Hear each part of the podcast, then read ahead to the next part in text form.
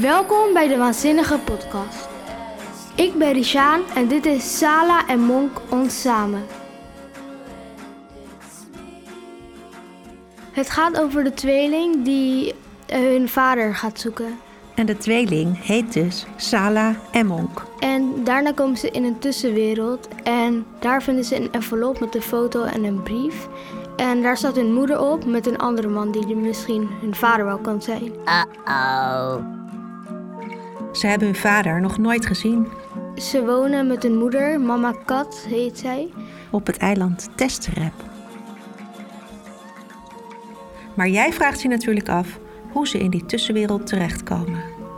Op hun twaalfde verjaardag krijgen Sala en Monk goudzand en een toverspreuk van oma Beer.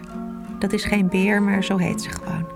En als ze bijna 13 zijn, vindt Sala dat het tijd is om de spreuk uit te spreken. Ze tekent op een tekenblok een muur en die muur verandert al tekenend in een fort met een poort.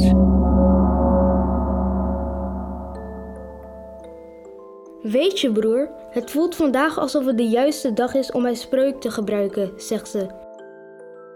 Vandaag, je spreuk, vraagt Monk met grote ogen van schrik.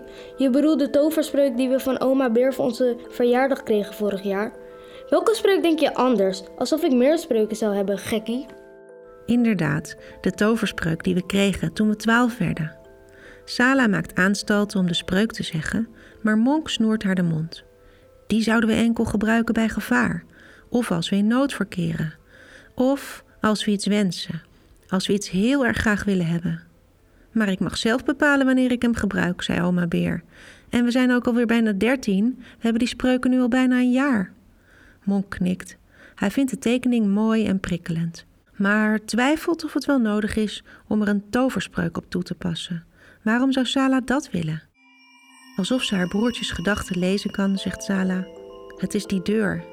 Die wil ik open krijgen. Tweelingen voelen elkaar vaak zo sterk aan dat ze echt elkaars gedachten kunnen lezen. Niet eens alsof dus, maar echt. Maar een tekening is tweedimensionaal. Pas als je drie dimensies hebt, ontstaat er een object, Sala. Dus dat kan niet op een vel papier. Monk weet het altijd graag beter dan zijn zus. En dat hij het ook vaak beter weet, is geen vraag, maar een feit. Ja, stemt Sala met hem in, maar zo heeft oma Beer het beloofd. Met de spreuk kan alles. Nog voor haar broer verder kan gaan met uitleggen of tegenspreken, haalt ze een gouden zakje uit haar broekzak, waaruit ze een handvol goudzand neemt. Ze strooit het zand over de tekening en fluistert de spreuk zoals oma Beer het de tweeling op hun twaalfde verjaardag heeft voorgedaan. Half in stilte, half hardop. Onder de voeten van de tweeling vormt een draaikolk van goudkleurig zand. Alsof het de normaalste zaak van de wereld is, stapt de tweeling in de tekening. Zij wilden altijd wel weten wat er achter die poort zat. En daar zat dus de tussenwereld waar ze de foto hebben gevonden. Je hoort het wel. In dit boek gebeuren magische dingen. Eh, er was een hele lange ladder en daarop eh, klommen ze. En daar was dus de envelop met die foto en de instructiebrief. Bovenaan hangt de brief. Maar Monk heeft hoogtevrees. Als hij naar beneden kijkt, duizelt het hem. Dan fluistert hij tegen zichzelf. Hoog, Sammy, kijk omhoog. Hoog Sammy, kijk omhoog Sammy, want daar is de blauwe lucht. Sammy loopt doet zo. En snel pakt hij de brief en klimt verder omhoog. Om de brief en de volgende aanwijzingen te lezen.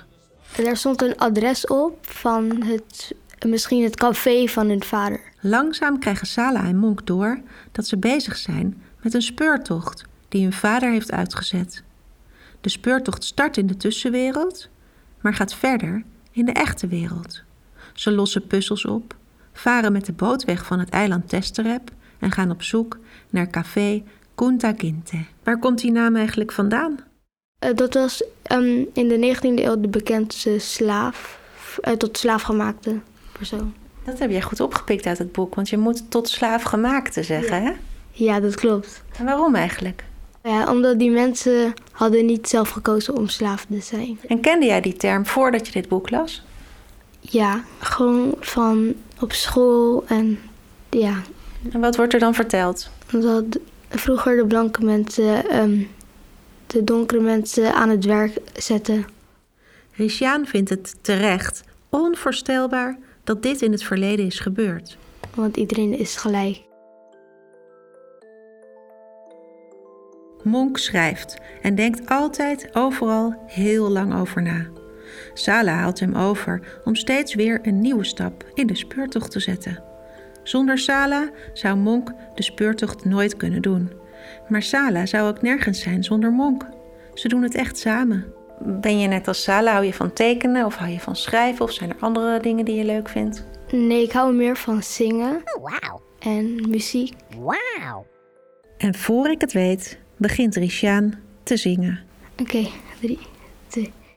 Het duurt te lang, we staan hier al een tijdje. En we moeten door, dus voor de laatste keer, het spijt me. Het duurt te lang.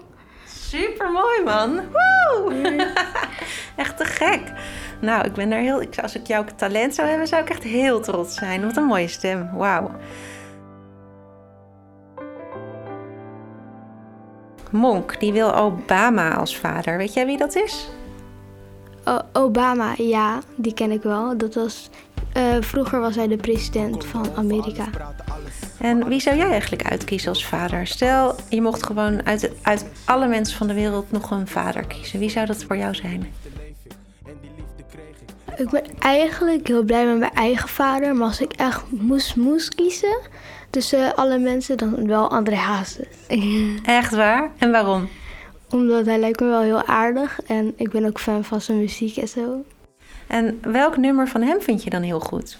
Ik vind wel heel veel leuk. Ik vind Leef leuk. Wie kan mij vertellen? Ik hou alles uit. Ja, ik ken best wel veel.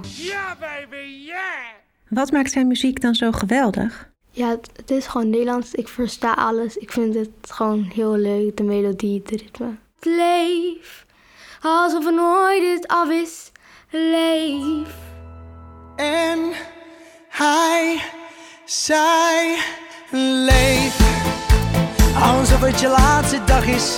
Leef, alsof de morgen niet bestaat. Leef. André Hazes junior kan dan wel geweldig zingen, maar Rishaans vader heeft een Surinaams restaurant.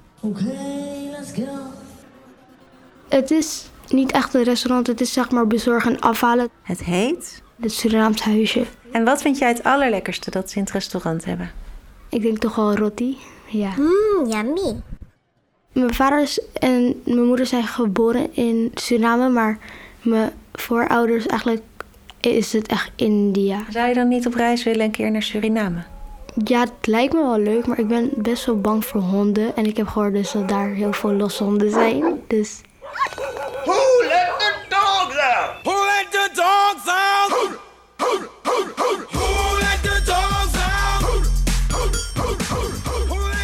Dan heb ik nog één vraag voor Rishaan. Alles wat je tekent kan werkelijkheid worden. Als je maar een zakje goudzand hebt. Dus ik vroeg aan Rishaan wat hij zou tekenen als hij goudzand had. jacht bijvoorbeeld, dat je een jacht hebt. En dan daarover en dat, dat het uitkomt. En wat ga je met dat jacht doen?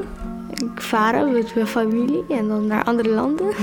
Dat is een heel leuk idee. Nou, geweldig. Dit was Rishaan over Sala en Monk ons samen. Het is geschreven door Neske Becks met tekeningen van Hedy Chin. De volgende keer spreek ik Sarina Andrade Figueredo.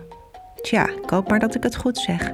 En zij gaat ons alles vertellen over Amari en de nachtwachters.